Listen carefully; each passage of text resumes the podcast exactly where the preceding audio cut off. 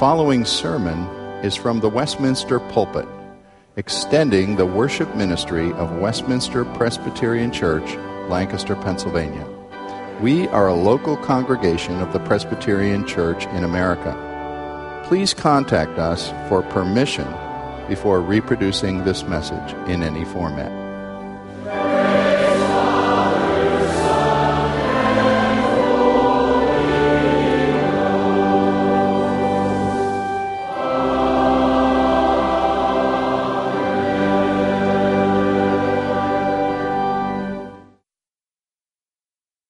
This morning I ask you to turn in your Bible to 1 Corinthians chapter 6, and I remind you that we're studying the Ten Commandments. Now you might find that a little bit of a disjuncture. You say, wait a minute, the Ten Commandments I think are in the Old Testament. Indeed, you're right. The statement of them we've been looking at is in Exodus 20. 2 weeks ago we came to the seventh commandment by which God defined marriage and defines the proper arena for our expression as sexual beings, a man and woman together in the castle stronghold of marriage. Now, yes, I've taken what you might call a side path. I don't think of it that way exactly, because the commandment was, you shall not commit adultery. And the broadest understanding of adultery is sexual activity outside of marriage. And therefore, I decided last Sunday and this Sunday to look at the very much current topic of same-sex attraction and the actions on that topic that people take and defend today. We looked at Romans chapter 1 last time.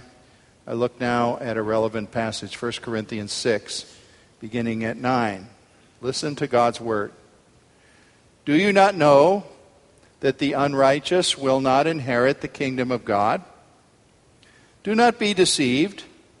Neither the sexually immoral, nor idolaters, nor adulterers, nor men who practice homosexuality, nor thieves, nor the greedy, nor drunkards, nor revilers, nor swindlers will inherit the kingdom of God. And such were some of you. But you were washed, you were sanctified, you were justified in the name of the Lord Jesus Christ and by the Spirit of our God. All things are lawful to me, but not all things are helpful. All things are lawful for me, but I will not be enslaved by anything.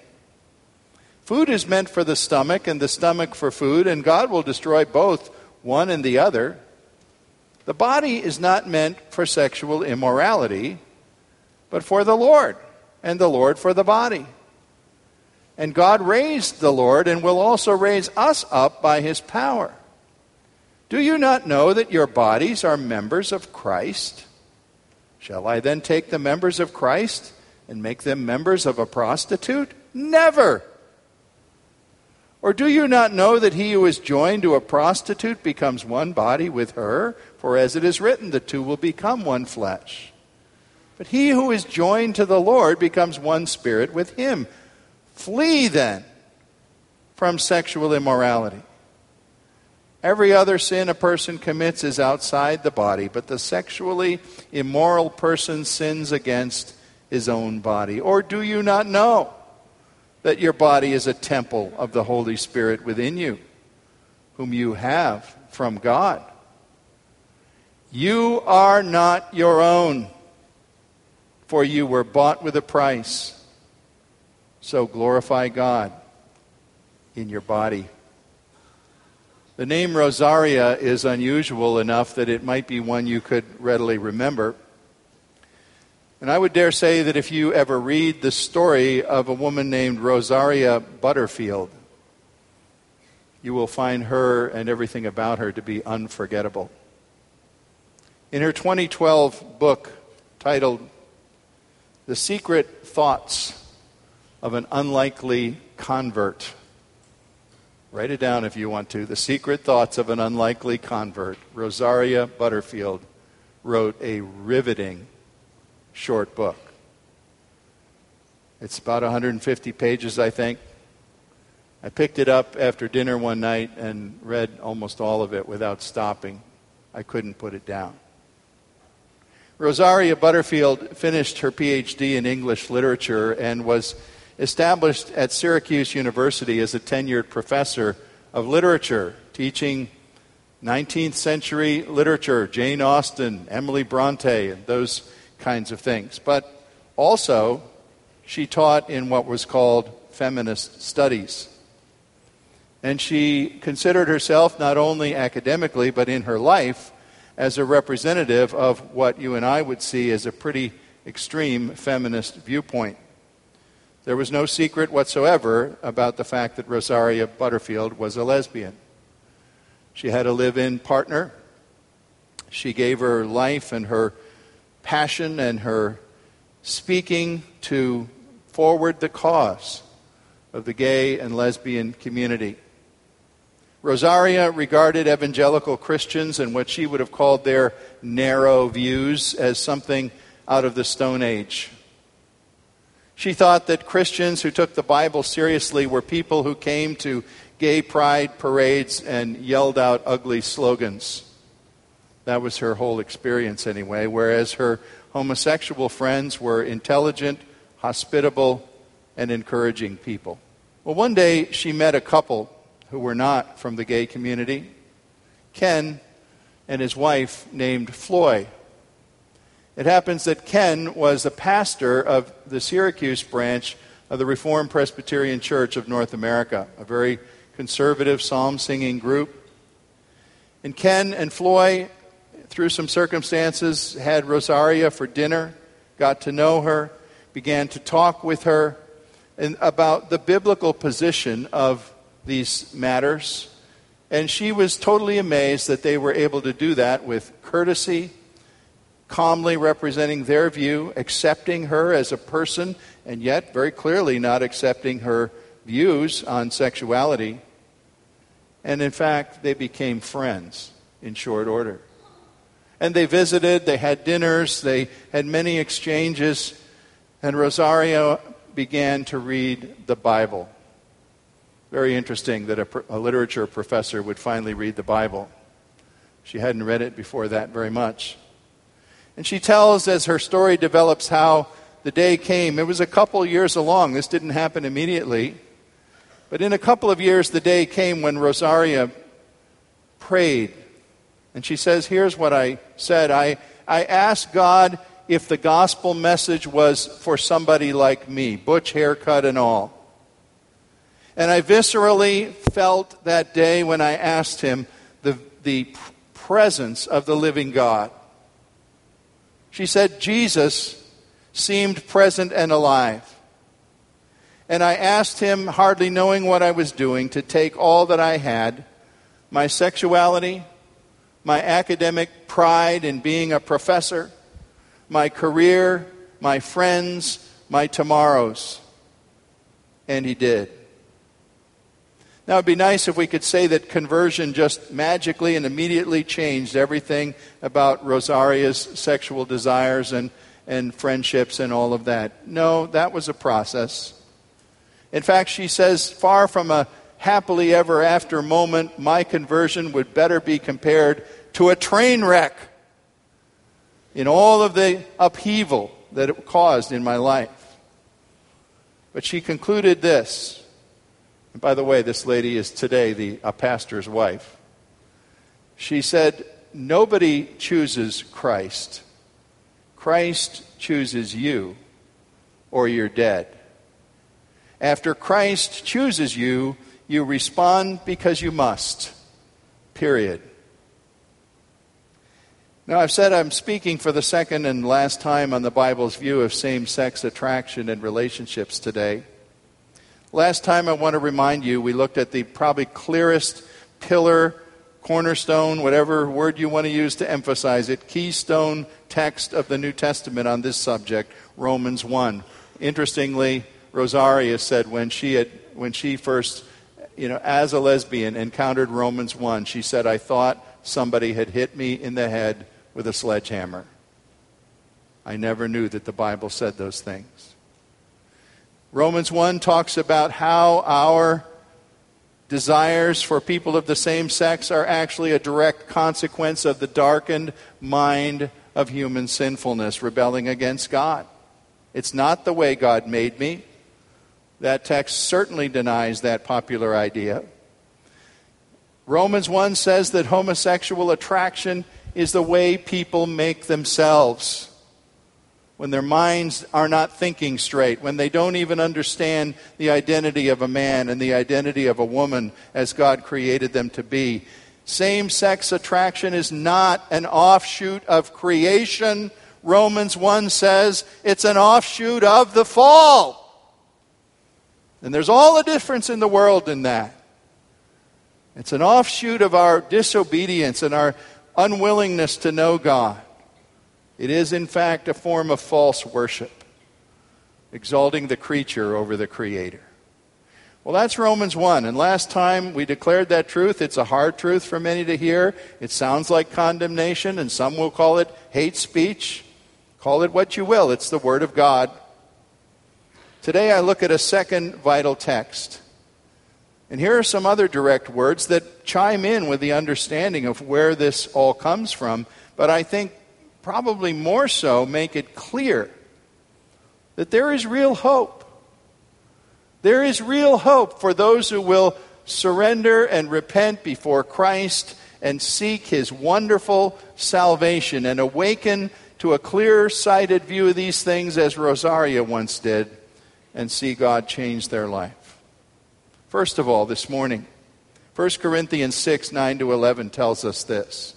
The power of the cross redeems those who once were called unrighteous in their unrepentant immorality. Verse 9 uses a term that people will not like, I suppose, when it says a blunt statement. The unrighteous will not inherit the kingdom of God. Well, certainly you want to know then who is unrighteous. Well, you find a list of things, not just those who have same-sex attraction in their lives, although that's there, twice the sexually immoral, those who practice homosexuality, but it's a mixed list. It includes thieves, greedy people, drunkards, swindlers, and so on. In fact, the list is such that it makes it very clear that it's listing a lot of things that people do and continue to do that they practice doing with impunity and with defensiveness and would say, I'm not really doing anything wrong. This is just me. The unrighteous, those who are captive to these kinds of things, cannot be part of the kingdom of God, says God's author, Paul. And, of course, those who indulge in unnatural passions are included in this list. Now, we would not believe, given the thrust of this passage, that that necessarily includes the person who merely is dealing with attraction to other people, other of the same gender, and doesn't practice it, doesn't act it out. Or that person who perhaps has some fall in that area in their life on one occasion and is full of remorse and repents before God and says, oh God, that was so wrong, I'm ashamed. It's directed at the person, I think it correctly interprets the Greek in verse 9 when it says, those who practice homosexuality, those for whom this is their way of life. And who say, this is my life. Don't tell me this is wrong. To them come these crucial words that give a title to today's message. As Paul says, look over that list for a moment that I've just given you, because I know you people in Corinth. I've been among you. I'm writing to you. I can see your faces in my mind. Of such were some of you. But you're not that way anymore. You're not the unrighteous who are condemned and who are outside the kingdom of God. You are, in fact, my brethren. Now, Paul was reminding them what he knew only too well, that Corinth was a city on the peninsula of Greece, a seaport city that was infamous for its immorality. Of all the cities, it was a large city in the ancient world. People crisscrossed there from all over the place on ships and roads coming through, and boy, if you wanted to get involved in vice of almost any kind, you could find it somewhere in Corinth. Paul knew that the Christian church that had grown up in that city contained many people who had a past. Whatever it was, maybe they were thieves, maybe they were drunkards, They were immoral in some other way. They beat their wives. Some of them, of course, were practicing homosexuals, people with a past. You know, Greece was a glorious civilization. It had mostly passed its glory by Paul's time. Rome was the big civilization in Paul's day. But the Greeks, of course, were tremendous in their contributions to the arts, to literature, to the science of politics and government. Many ways in which they had a highly developed, wonderful civilization. But the Greek civilization had a really big dark side. And it came out particularly in the waning decades of that civilization as man and boy relationships were infamous. And the Greeks developed homosexuality to a high level the lower their society went. That is saying then, as Paul writes to this Christian church, that Corinthian elders, Corinthian deacons, Corinthian men and women who were now full-fledged, warm-hearted believers in Christ, some of them had been former active practitioners of homosexuality. But Paul says no more. You're no longer labeled unrighteous. But why? Because Christ has remade you. You've been born anew. He uses a triplicate verb here to emphasize it. God did something. They didn't do it. God did it. He washed them. He sanctified them. He justified them. Those three words, we could study their meanings carefully and break it down. I'm not going to. Just take it as a whole, as a description of the work of salvation of Christ. God changed you completely. One commentator says there are a few more exciting, energizing statements in the entire New Testament than this little phrase, "And such were some of you." Because people that Paul called my brethren, my dear friends, my brothers and sisters in Christ, God has set you free from the stranglehold of a various octopus with many arms of various vices, and he's made you new. You are no longer the unrighteous, you're the righteous. And 1 Corinthians 6:11 is a testimony of the power of the cross to transform people who once were captives to many forms of spiritual death. Well, let's go on from that then, secondly, to see this in verses 13 and following in particular. The lordship of Christ brings with it a new calling to sexual purity, sexual holiness.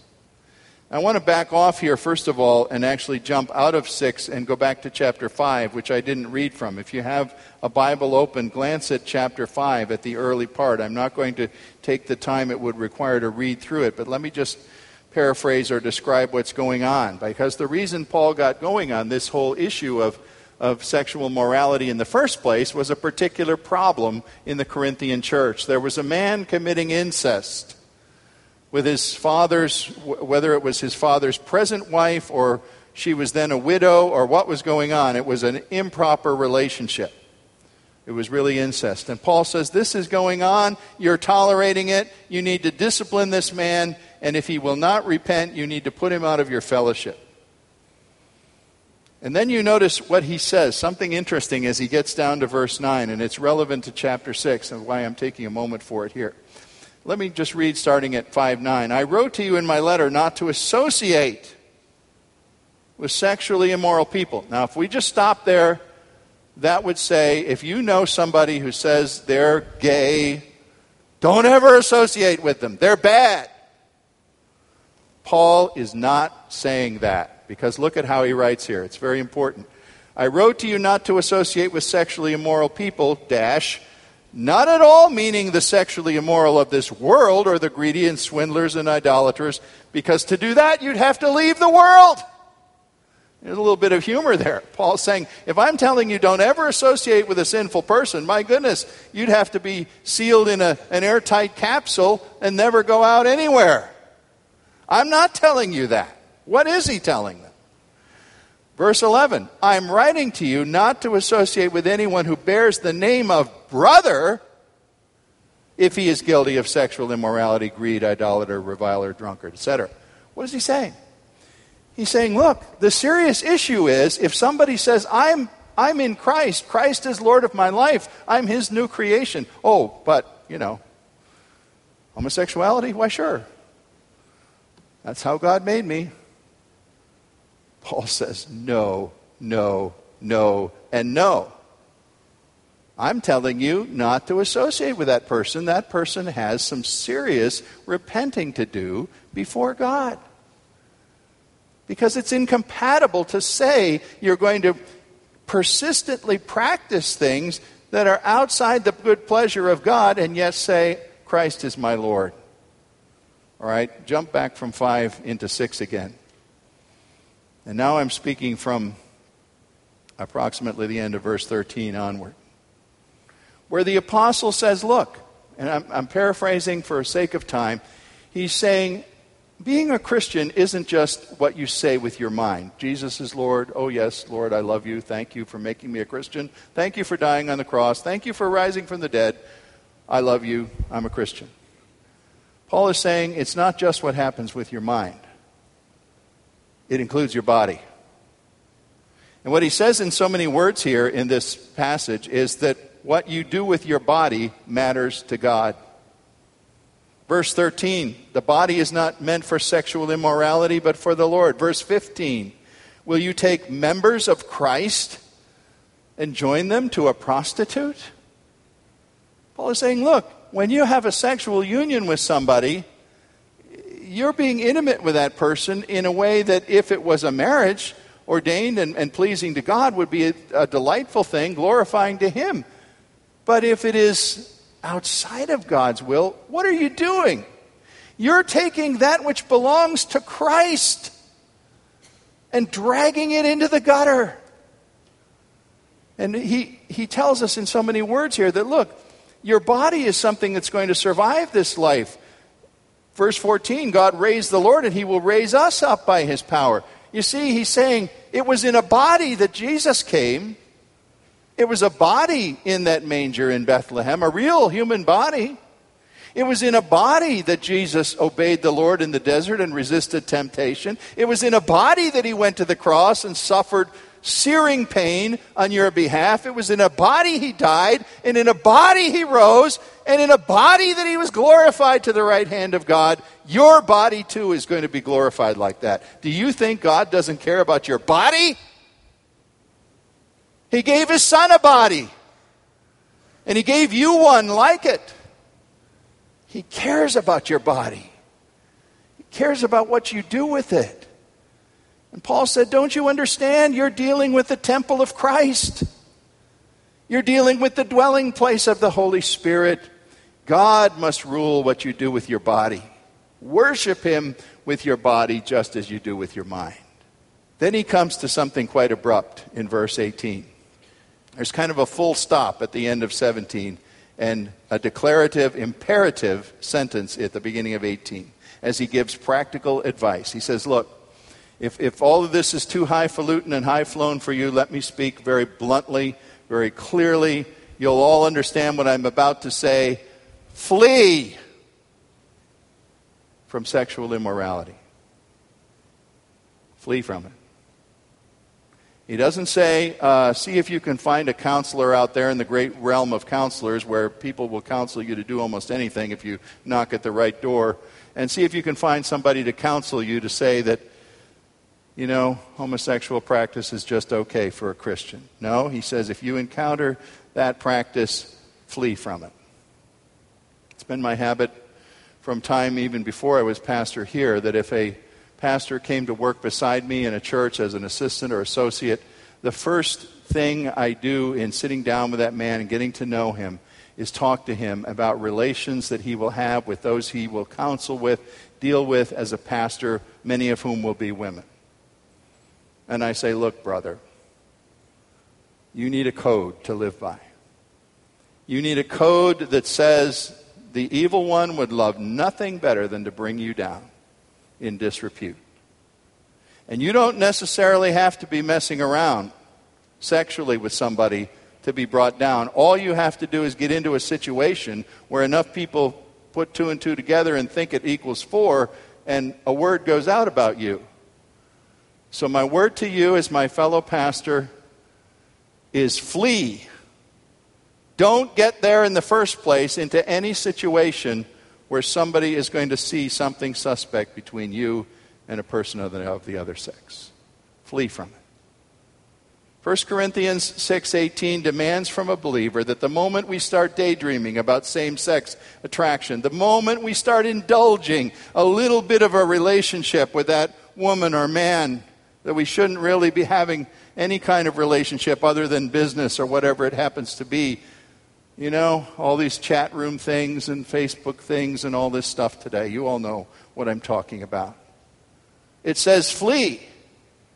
Turn your eyes in the other direction. Turn off the computer. Turn off the TV. Confess what's going on to the Lord.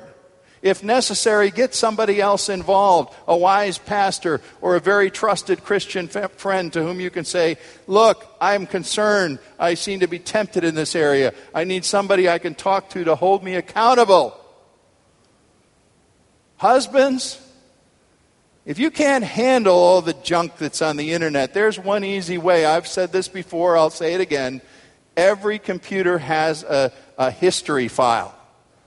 And if your wife doesn't know where that is, you can show her where that is and say, my wife, my relationship to you is precious enough that I want you, without telling me in advance that you're going to do it, regularly to go and check this history file to see where I've been on the internet, because I want it to be an open book. That I'm not dwelling in all the garbage that's there, all the pornography that's there. I want you to know where I've been. Husbands, are you willing to have your wife be involved in that? And if you're not, why not? That's called accountability. Do you remember Joseph? In Genesis 39, it tells of Potiphar's wife, his boss's wife. The boss was away. And she says, hey, Joseph, you're a pretty good-looking young man. My bedroom's right over here. Meet you there in 15 minutes. Joseph ran as fast as he could go. That's God's simple advice when we see sexual immorality in our path. Run! Get out of there! Turn around and go in the other direction. Refuse it. Remove yourself. Don't let even the first hint of it get established in your life. That's a Christian's calling to holiness in sexual morality. Well, as a concluding point, I need to emphasize the last two verses of this passage, 19 and 20. Because, Christian, there's something great here and something that contradicts the world in diametrical terms when it tells us you no longer own your body.